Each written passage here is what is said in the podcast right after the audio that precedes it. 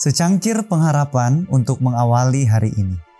Renungan pagi tanggal 11 Januari, penakluk yang menuntut kemenangan. Yesaya 40 ayat 29. Dia memberi kekuatan kepada yang lelah dan menambah semangat kepada yang tiada berdaya. Tujuan utama setan ialah menyesatkan manusia ke dalam dosa dan kemudian meninggalkan dia, gemetar dan tanpa daya membuatnya takut mencari pengampunan.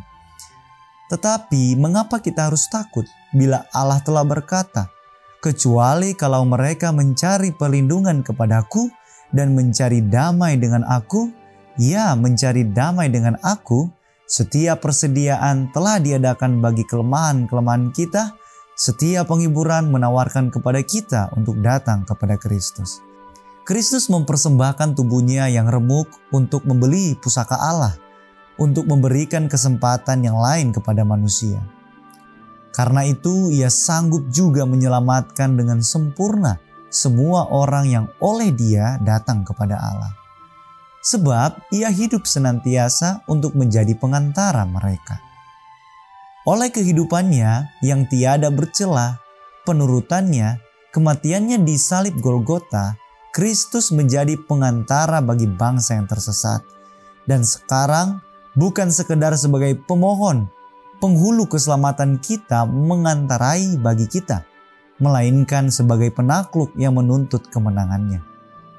Pengorbanannya sempurna dan sebagai pengantara kita, ia melaksanakan pekerjaan yang telah ditetapkannya sendiri, memegang di hadapan Allah pedupaan yang berisi jasa-jasanya sendiri yang tidak bercelah dan doa pengakuan serta terima kasih dari umatnya.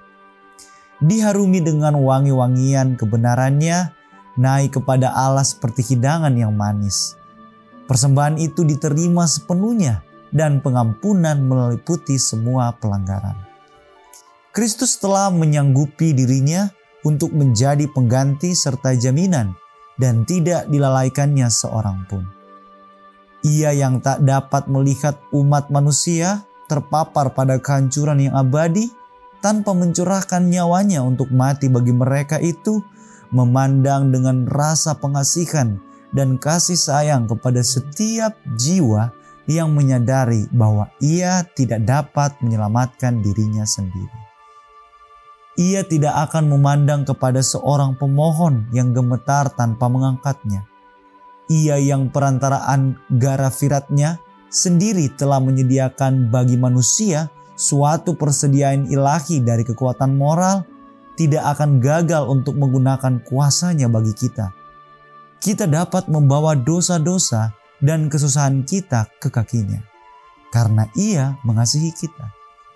Setiap pandangan serta firman-Nya mengundang keyakinan kita. Ia akan membentuk dan menempa tabiat kita sesuai dengan kehendaknya sendiri. Dalam segenap kekuatan setan, tidak ada kuasa yang dapat mengalahkan satu jiwa yang dengan kepercayaan yang sederhana menyerahkan dirinya kepada Kristus. Dia memberikan kekuatan kepada yang lelah dan menambah semangat kepada yang tiada berdaya.